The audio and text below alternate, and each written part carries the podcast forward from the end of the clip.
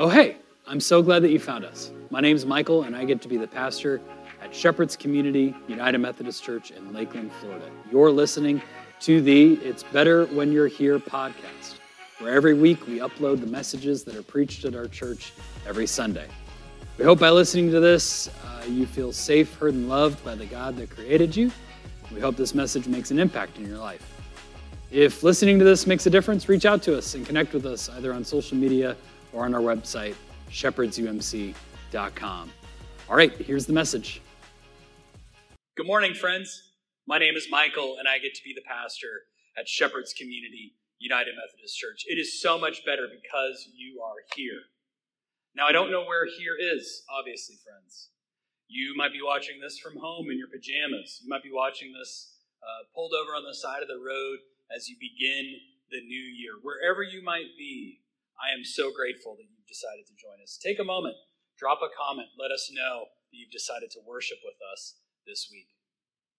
We aren't gathering together on the Sunday morning because we have decided as a church to honor those that make every Sunday morning possible. Every Sunday morning, a group of believers, a group of Christians, a group of Shepherd's Own gets together and folds bulletins, makes coffee, passes the plates, works in the tech booth, sings in the praise team, and does a myriad of other things that help make worship possible. And on this very special Sunday, December 31st, we decided to do something radical. You see, by recording worship right now instead of coming together in person, we're allowing those people, tireless volunteers that make worship possible, to sleep in. Friends, isn't sleeping in such a wonderful thing?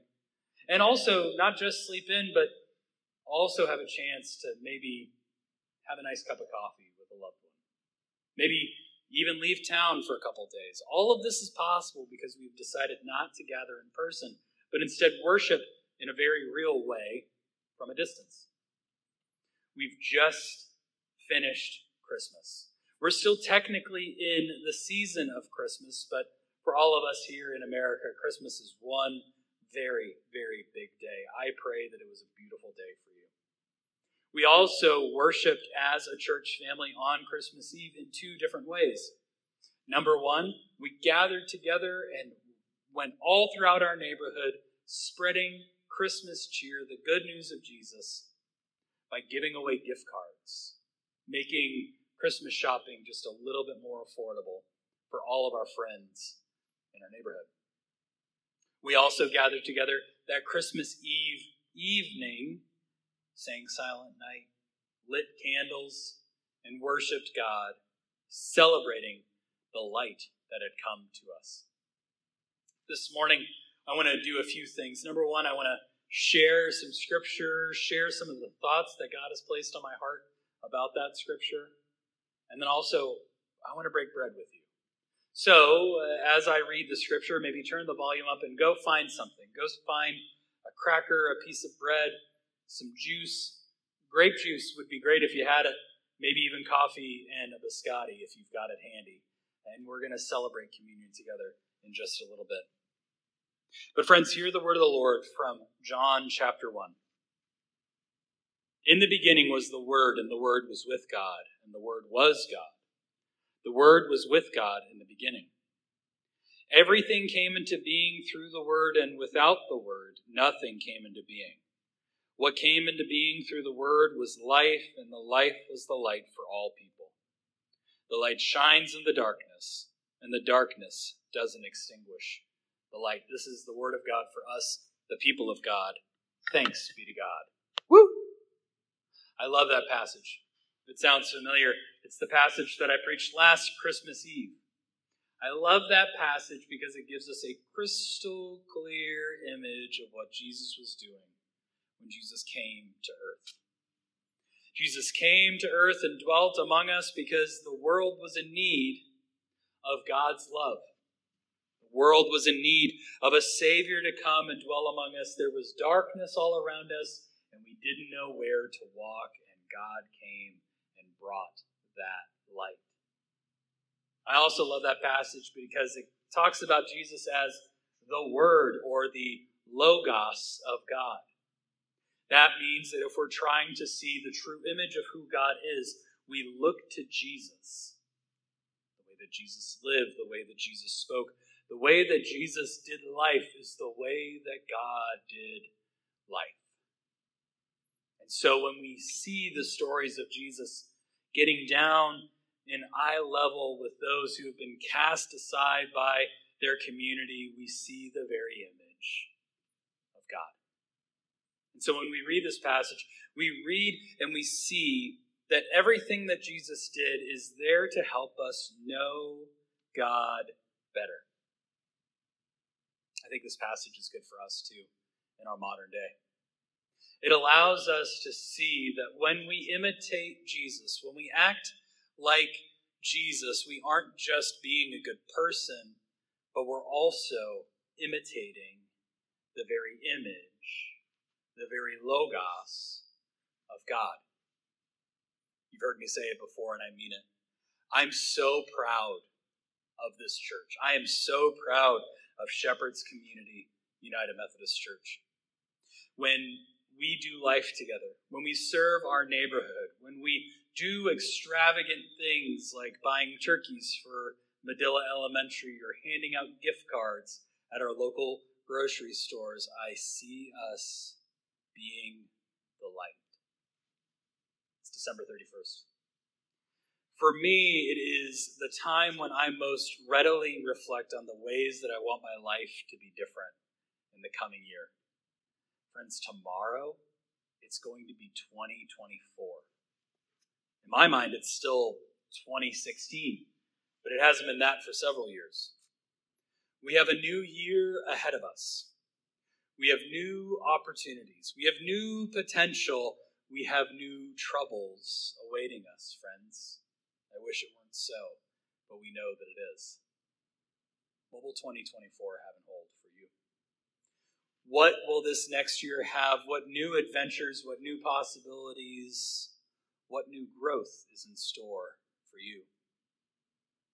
We read our passage. And the writer of the Gospel of John is trying to describe the cosmic reality of Christ coming and dwelling among us. That all of creation bends towards this moment in this person, in Jesus Christ we as Christians, which means little Christs, are called then to imitate that very image of God, to be that light. I don't know what 2024 has in store for you. I think that everyone that uh, within the last five years answered the question, Where do you see yourself in five years? answered the question wrong. I've given up on predicting what the next year will hold for me. Instead, and I hope that you'll hear this today, what I have decided, what I know I must do, is to find ways to be the light. I must be the light to my neighborhood. I must be the sort of neighbor that seeks out the darkness that my friends are living in and provide a little light. When I hear my neighbor suffering, I know that I'm the one that gets to come and bring some relief. In my church, I know that I need to be the light. When I see a new opportunity or potential for my church to serve my neighborhood, I know that I need to be the one that brings the light to that space. I know that you need to be the one that brings that light to that space. I need to be the light in my own home. I need to be the light as a father. I need to be the light as a husband. And I need to be the light to myself. Friends, how often do we begin the new year with scripture, prayer, trying to connect more deeply with our faith, but we lose sight of it because we forget that not only is our relationship with Jesus not just our opportunity to connect with the God of the universe, but it is our way of bringing light into a dark and dying world. Christ came as the light. And Christ is still here in the presence of you and this church in our community. How will you reflect that light. Jesus lives in you, and Jesus is made real through you. This year, let's be the light. On the night in which he gave himself up for us, Christ gathered with his friends. Some of his friends in that very room were living in terrible darkness. Judas. His other friends were experiencing doubt and fear, and Jesus was the light. Jesus, wanting a way to help us remember him, grabbed some bread and said, Take and eat, all of you. This is my body, broken for you and for many for the forgiveness of sins. Do this as often as you eat it in remembrance of me. And when the supper was over, he took the cup, gave thanks to God, gave it to his disciples, and said, Drink from this, all of you. This is my blood of the new covenant poured out for you and for many for the forgiveness of sins. Do this as often as you drink it in remembrance of me. And so, in remembrance of these, your mighty acts in Jesus Christ, Almighty God, we offer ourselves as a holy and living sacrifice in union with Christ's offering for us as we remind ourselves of the mystery of faith. Christ has died. Christ is risen. Christ will come again. Almighty God, pour out your Holy Spirit on these gifts of bread and cup, and on the gifts of bread and cup on the other side of the screen as we celebrate together. Make them be for us the body and blood of Christ, that we may be for the world the body of Christ, redeemed by God's love. By your Spirit, make us one with Christ, one with each other, and one in ministry to all the world until we finally feast together at Christ's heavenly banquet in victory. Through your Son, Jesus Christ, your Holy Spirit, and your holy church, all honor and glory is yours, Almighty God, now and forever. Friends, I invite you that as you understand God's forgiveness of all the sins in your life and God's forgiveness for me as well, that you take this bread and dip it in your cup, receiving God's grace, knowing that God's grace is always there for you, that it is a light in your life. Take and eat and know that God is good. Friends, we have participated in this divine mystery. May we be changed and transformed that the world around us might be changed and transformed. Friends, let's pray together. Almighty God, in your mercy and in your grace, you have come and shed light on us. God, push us, pull us, prod us towards the place where we can be the light in our world as well. That this world would be overcome with your light and that we might shine in the darkness for your glory and for your name. Amen. Friends, have a great week. So excited to see you on Sunday. It will be so much better with you there. Go in peace. Amen. All right, friends. I hope you heard something in today's message that made an impact in your life, helped you know that you're loved by God, and inspired you to do something about the gospel that is offered to you. Now receive this blessing as you go. May the Lord bless you and keep you. May the Lord make his face shine upon you and be gracious unto you. May the Lord lift up the light of his countenance upon you and give you peace. Amen.